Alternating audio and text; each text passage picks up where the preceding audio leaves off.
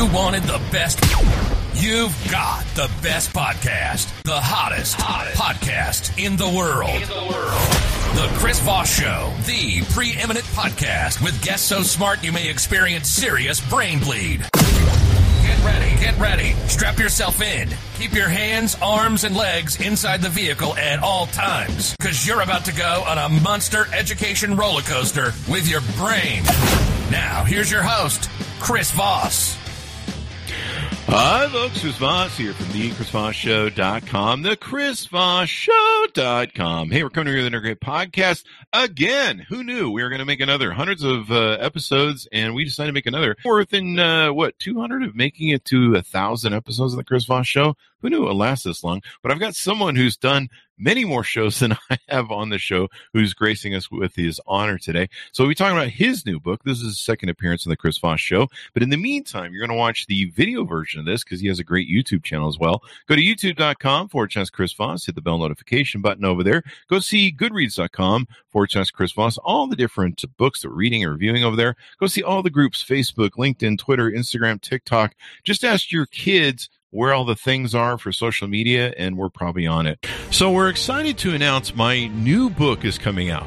It's called Beacons of Leadership, Inspiring Lessons of Success in Business and Innovation. It's going to be coming out on October 5th, 2021. And I'm really excited for you to get a chance to read this book. It's filled with a multitude of my insightful stories, lessons, my life, and experiences in leadership and character. I give you some of the secrets from my CEO entrepreneur toolbox that I use to scale my business success, innovate, and build a multitude of companies. I've been a CEO for, uh, what is it, like uh, 33, 35 years now. We talk about leadership, the importance of leadership, how to become a great leader, and how anyone can become a great leader as well. So you can pre order the book right now wherever fine books are sold. But the best thing to do on getting a pre order deal is to go to beaconsofleadership.com. That's beaconsofleadership.com. On there, you can find several packages you can take advantage of in ordering the book. And for the same price of what you can get it from someplace else like Amazon, you can get all sorts of extra goodies that we've taken and given away. Uh, different collectors, limited edition, custom made numbered book plates that are going to be autographed by me. There's all sorts of other goodies that you can get when you buy the book from beaconsofleadership.com. So be sure to go there, check it out, or order the book wherever fine books are sold. So anyway, we've got a great author on the show. He's got his newest book that's come out. The book is called The Hidden History of American Healthcare why sickness bankrupts you and makes others insanely rich. And this is part of his The Thom Hartmann Hidden History series. Uh, we had him on the show, like I said, for one of his other series books. He's got a whole line of books. You want to check them out. This is going to be coming out. You want to be the first in your block to order it September 7th. 2021 and you can uh, order that baby up and be able to take care of it.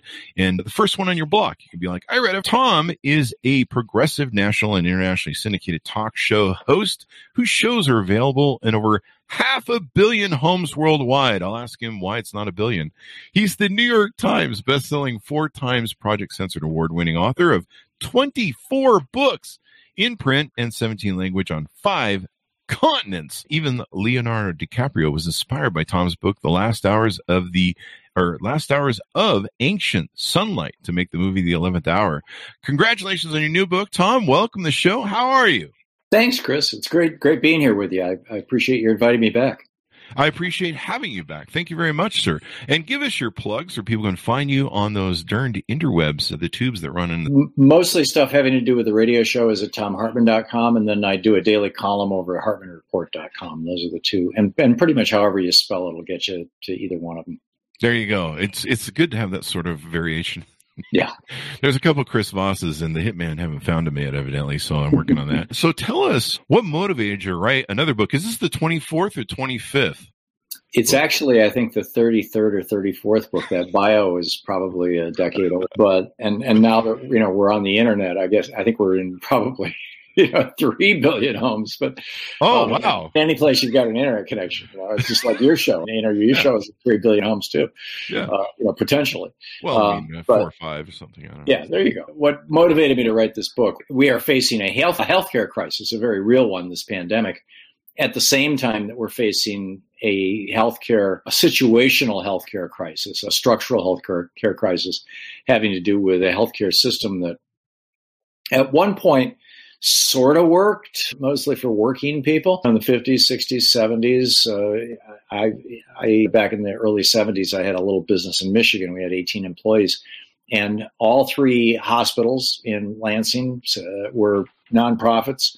St. Lawrence was owned by the Catholic Church. Ingham Medical was the county hospital. Uh, Sparrow was funded by a foundation that was started by one of the vice presidents of Oldsmobile back in the 20s and uh, they were all nonprofits. And the health insurance companies were required by law to be nonprofits. So we had Blue Cross, Blue Shield. And I recall it cost me $35 per month per employee to, to have health insurance. And that was oh, wow. comprehensive health insurance. It was cheap back then. But then the Reagan era came along and greed is good and deregulate everything and allow the hospitals to go for profit, allow the insurance companies to go for profit.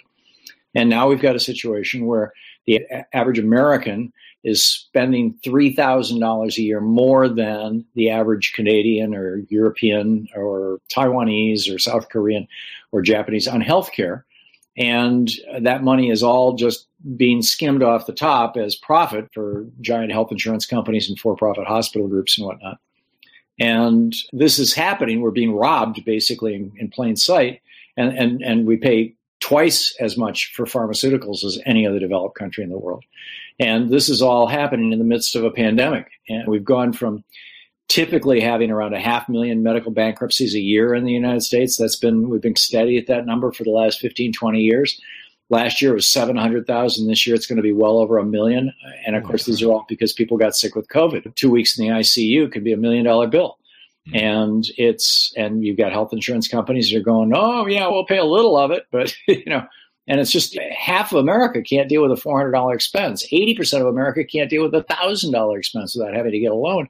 So this is the system that we have kludged together and that was put on on uh, uh, profit motive steroids by the Reagan administration is just devastating everybody except a small handful of very rich people who run and work in senior management of or own large chunks of stock in about a half a dozen health insurance companies and a, maybe a dozen hospital groups. Everybody else is getting screwed. So, is this you came on our show last time with your book, The Hidden History of American Oligarchy? Mm-hmm. And is this a problem with the unbridled uh, capitalism that's just, I'm, I'm, a capitalist, I'm, I'm an entrepreneur, but there is a point where this becomes just too much where you know the profit motive of everything including whether or not someone lives or dies or gets healed is insane. Is this a product of that?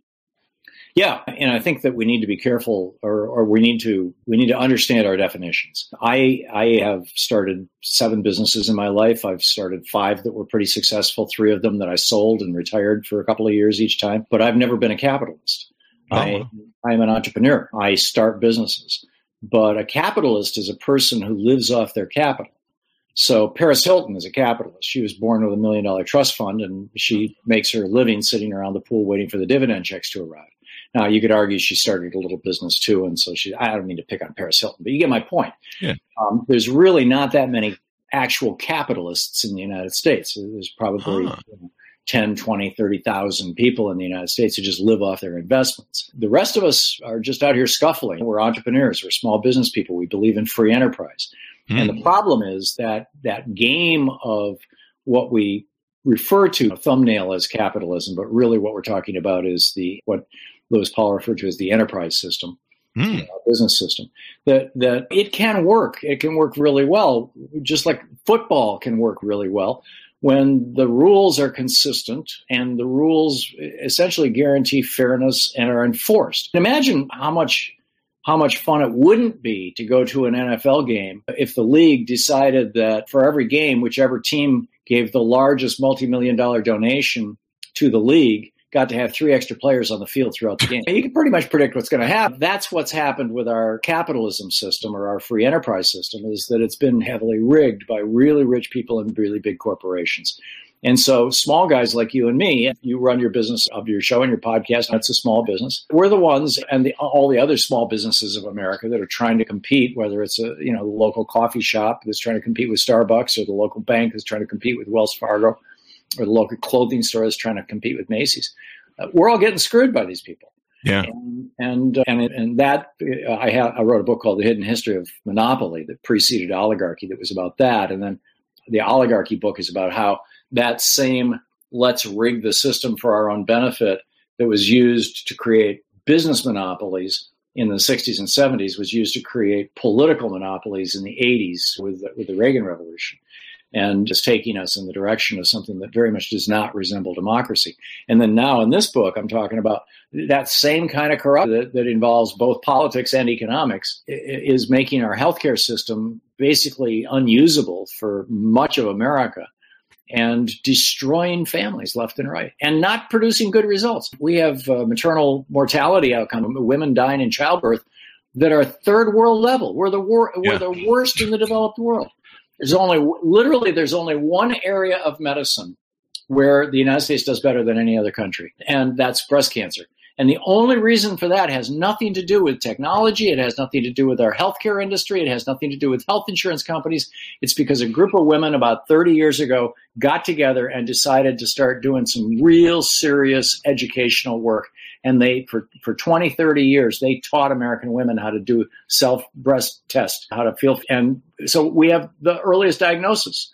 Now, other countries are starting to replicate that. And, but every other measure of, and that's the one thing, by the way, when you try to debate this with somebody from the healthcare industry, they'll go, oh, the United States has the best breast cancer survival rates in the world. And yeah, but it's got nothing to do with you. It's got nothing. But in every other way, we are way behind everybody, and we spend far more money. Yeah, yeah, it's really insane. I'll tell you a story that I think might interest you. In 1998, I had uh, we were setting up we had a pretty big company of 100 employees and we were setting up uh, health insurance for them. And so the health insurance was doing all that uh, or the whoever was providing it to us was doing that whole thing where they all the employees fill out forms, their history and they come with a price for you. And they literally came to me and I'll never forget sitting in my office. I wish I recorded it. They literally came to me and they said there's two employees that are running are going to give you the highest cost per employee. That probably about fifty dollars you'll save per employee, but we really would like to see you get rid of these two employees. And I'm like, what? These are people with chronic conditions. Either chronic conditions, shillings, no, shingles. She she was older. She had a lot of problems one of my best employees. Like this gal worked her butt off for me. She was one of my best employees. There was no way I was going to cross this integrity line with any with what they wanted. But they literally pressured me. I'm not even kidding you. They pressured me. They kept coming back, pressuring me. Can you please get rid of these employees? Do come up with a reason to fire them, get rid of them. Because if you do that, we really don't want them in the plan. And I was like, F you guys. No, I'm not doing it. And we we yeah. took the plan and we just ate the cost and everybody had to pitch in for it but uh, that's the way it was. But to get that kind of pressure, I'm like, how corrupt is this freaking business? These, yeah. I have a pretty, I like to think I have a pretty high integrity level, but how many businesses fired employees like that? I was just like, oh my gosh, it's insane. Yeah, yeah. probably more than a few. Yeah, yeah, definitely. And it was like, it was significant too. It was like 50 bucks per policy just to get rid of those two people. Yeah and that makes a difference in your employees or your, your own yeah. costs or something. Yeah. So I'm sure a lot of people are motivated. But we almost live, and you write a lot of books and you talk a lot about your show. I learned so much stuff from your show. My mom watches your show now. And it almost seems like we live in an indentured servitude thing. With colleges, you're indentured servitude for what, 20 or 30 years to pay off your loans. With healthcare, I, I had a friend two to three la- years later, she's still getting these surprise medical bills. Half of America has medical debt right now. Yeah. Yeah, they're just in 30 grand just showed up after three years in a bill. And she's like, what the hell? Who, mm-hmm. who's this? Yep. And it's just insane. So I imagine you talk about some of that in the book. Yes. Yeah, it's a scam. Basically, what these health insurance companies are, are banks. They take money in and they pay money out and and then they skim money off the top. Just show the contrast here. Here in the United States, we've got this for-profit system to paying for health insurance, healthcare. Our health insurance companies uh, used to be able to just basically make anything that they wanted. Obamacare limits them to 20% overhead. Now, that overhead is used for profit and for huge salaries for CEOs and things. For comparison, Medicare runs on between 2 and 3% overhead, depending on whether you count the cost of the federal buildings for the Medicare offices. It can be done cheaply. There is a hospital, and the examples in the book, I'm sorry, I don't remember the name of the hospital. There's a hospital in New York City that has uh, X number of beds. Let's say it's 529 beds. And there's a hospital in Toronto that's almost identical. It's like within three beds of the same number of beds. So it's real apples to apples, right? Big cities, big hospital, basically the same kinds of services. The hospital in New York has a floor and a half filled with desks and people that do nothing but billing. The hospital in Toronto, Canada, where they have Medicare for all, has one room with two desks and three people hmm that does the billing for the entire hospital. That's, That's it. crazy. Yeah, and of course you go to that into that hospital in New York, and part of your bill is going to be the salaries for hundred people who are sitting around begging insurance companies for money and fighting them when they say no. I had a when I when we were living in D.C. My, my regular family doc. I had a good friend, her, one of her best friends, a liver doc, and they had just come out with that new drug for hepatitis C. I forget the name of it, but it was like eighty thousand dollars for a dose. And she, this her friend, the the liver doc, hired two full time nurses to do nothing but fight with insurance companies because they found Yeah. that they said yes to the payment on the sixth or seventh time they were harassed or called or got a Wow. lawyer letter. That's what it took. That's insane. scene. There was a movie. There was a movie I watched. I can't remember what it was. I think it was Health Incorporated or something like that. But they talked about there's people that are dying of cancer. The uh, insurance companies won't give them. They fight them, like you say, and they just go, "This guy's going to die in six months. We'll just argue it and screw." it." It's all about money. Yep. I remember one of my one girlfriend I had when I was 22. She worked in a medical billing office, a small doctor's office, and she, like you say, two or three employees they had that were just fighting with the insurance companies to get their bills paid, and of course they would pass the cost of that over onto their on their patients. They have to. And yeah, and it was just insane. You would hear the billables, and I think I've had over the course of owning a mortgage company, see loans come in. I would see medical doctors and all sorts of stuff, and it was just insane that the costs and how much went into that. And you're like, God, if you could cut that out of the system, do you think that we should maybe move to a medic uh, Medicare Medicaid system, like you quoted, two percent or Yeah. Medicare is a single payer system. It has a, a 20% hole drilled in it, which is another story. If that was fixed, it would be a true single payer system. In other words, Medicare paid all expenses. And then they actually, Robert Ball, who wrote the bill uh, back in the 60s for Lyndon Johnson, actually wrote it in such a way that uh, just a couple of sentences could be changed. The sentences that say, you only qualify for this if you're over 65 hmm. just a couple sentences could be changed and suddenly you've got a national health care and it's just that straightforward. And just to show how absurd it is that we are tolerating these massive expenses and these massive profits just consider just one health insurance company the nation's largest united healthcare. They paid their ceo william mcguire they called him dollar bill mcguire is what the wall street journal used to call him. They paid him 1.6 billion dollars Wow. and part of that was pay, part of that was stock options and things like that. But that's what he walked away with from that company, 1.6 billion. He ended up having to give 300 million back because the federal government said he had taken it fraudulently. But of course, being a billionaire and a white guy, he just gave the money back. If he had been a black guy who'd taken 20 bucks out of the till at the 7-Eleven, it would have been a whole different story. And then he was followed by a guy named Stephen J. Hemsley who took $700 million. Oh, And, wow. and and this is a company with somewhere in the neighborhood of 100 executives who are making over a million dollars each. wow. Why? Why are we doing this to Yeah. ourselves? Why are we letting these parasites attach themselves to our back and suck backs and suck the blood out of us? Yeah. How much do you think this has contributed? We've seen the dissolving of the middle class. For me, going back to Reagan, it seems when it started in the rise of Wall Street era, the Ivan Boesky era, I always call it. The, how, the greed is good era for those. There's always people when you say that quote, they go, that's from that movie Wall Street. No, that's actually from Ivan Boesky. How much of, how much of that really comes down to, I think I got lost in the whole question there with the Ivan Boesky reference, but I think you know where I'm going with it. I think, you know, in other words, why do we have this system? Why are we stuck? Yeah. There's big money to be made. If you've got a health insurance company that can pay their CEO a billion dollars, Yeah. they can certainly pay a million dollars to each of say 250 or 300 members of Congress. They it's and and the Supreme Court legalized that with Citizens United and said if a big company wants to own a politician, that's called free speech. It's protected by the First. Amendment. Didn't used to be that way. We used to call it political corruption or bribery. Five right wingers on the Supreme Court changed the course of history with that one. And uh, so any kind of change. And a Medicare. George W. Bush, back in 1978, when he was an oil man in Texas, he, he wanted to be a member of Congress. He wanted to follow in his pappy's footsteps. And he ran for Congress in 78 on the platform of turning Medicare over to the health insurance companies, privatizing Medicare, and turning Social Security over to the big Wall Street banks, privatizing Social Security. And there are people who make arguments for those things that the free market does everything more successfully than government can. In well, he lost the election, but he always held these as really high values. And so in 2005, after he won re-election, he went on national television. He said, I've got political capital and I'm going to use it. And I'm going to use it to privatize Social Security and change Medicare. And he started this road show. And it, he went, I think he went to 24 cities. And what he found was the more he pitched this, the less popular it became. So he finally gave up on it. But the one thing that he did do in 2005 was he passed a uh, reform of Medicare that added, actually, maybe this was 2003, whichever year it was, anyhow, that added a prescription drug coverage, Medicare Part D, and also allowed private for profit health insurance companies to sell a product that directly competes with Medicare, that is subsidized by Medicare, and they can use the word Medicare on it, even though it's not Medicare. It's called Medicare Advantage, and it's a scam. You oh. say if you're over 65 and you sign up for Medicare Advantage, you are going to get screwed. Um, it's virtually 100% predictable.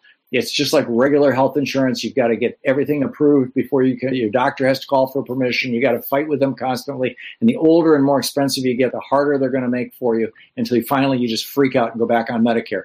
And in the meantime, the federal government is giving them all the money that they're spending on you on the back end, plus a 20% profit. So they're draining the Medicare trust fund and they're screwing their customers. It's just nuts. And they're and and this can and and, and also and with the, the drug plan, Medicare Part D, they said, oh, and by the way, Medicare is now going to pay for prescription drugs, but they have to pay at the one pill price. If a bottle of 20 pills of penicillin would cost you 10 bucks, you know, it's 50 cents a pill, or if you're the Veterans Administration and you're buying a million pills of penicillin. They'll cost you a penny a piece. If you went into a pharmacy and you said, okay, $20 for a bottle or $10 for a bottle, 20 of them, how much for one pill? They'd say it would be three or four dollars. That's the price that Medicare has to pay. They have to pay the one pill price. Wow. And so now AARP, which is I'm ambivalent about because they're really basically a, a sales front for the for United Healthcare. But nonetheless, they're trying to get Congress to change that law so that Medicare can negotiate prices the same way the VA does. Mm-hmm. Because mm-hmm. the VA will buy will buy uh, say Cipro, an antibiotic, and they'll buy it for X, and then Medicare buys the same amount of the same drug, and they pay literally sometimes ten or twenty times more, and oh, certainly God. twice as much generally, but sometimes way way more than that. And now that this has become a topic of discussion, I don't know if you've caught these ads on TV, but you've got the pharma, the, the drug industry out there going, and with a sweet old lady. Oh, if Congress lets them negotiate prices, I won't be able to get my medications on Medicaid, which is a complete lie. There will be more medications available because there's less money going to the as profit. This is a sixty billion dollar a year profit center. Wow, for these, for these drug companies, built and, on the lives of people, man.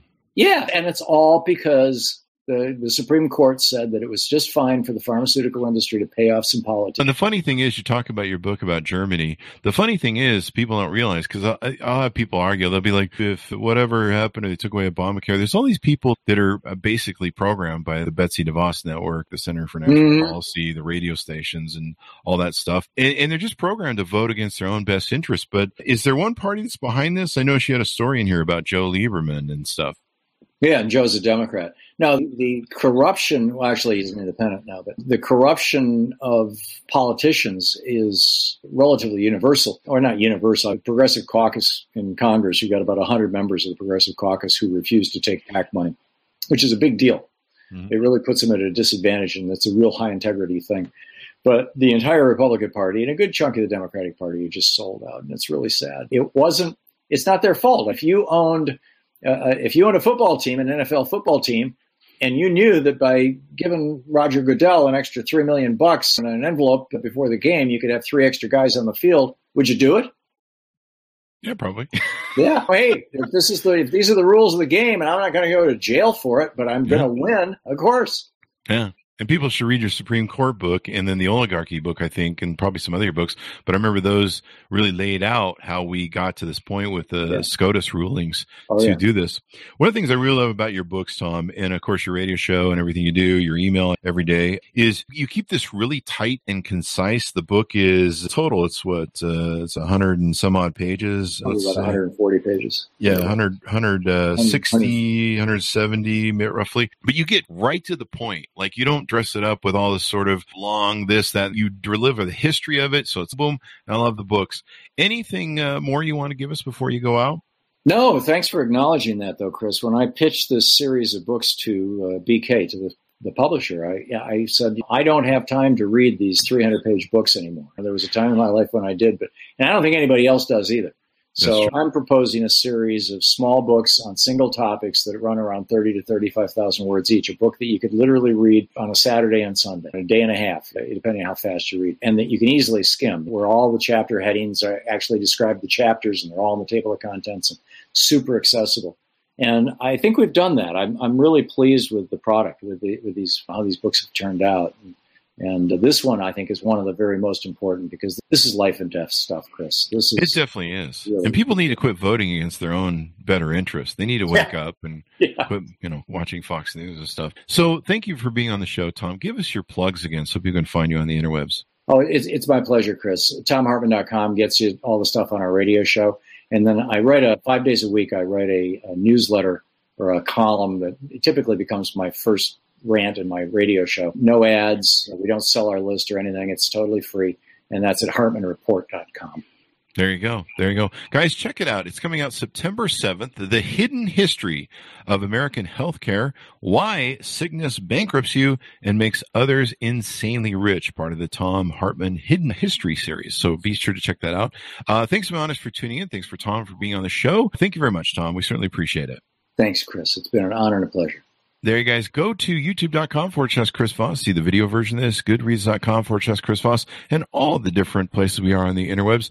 Be good to each other. Stay tuned, and we'll see you guys next time.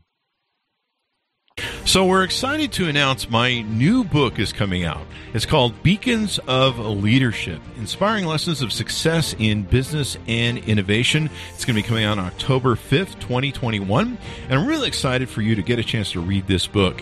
It's filled with a multitude of my insightful stories, lessons, my life, and experiences in leadership and character. I give you some of the secrets from my CEO entrepreneur toolbox that I use to scale my business success, innovate, and build a multitude of companies. I've been a CEO for, uh, what is it, like uh, 33, 35 years now. We talk about leadership, the importance of leadership, how to become a great leader, and how anyone can become a great leader as well.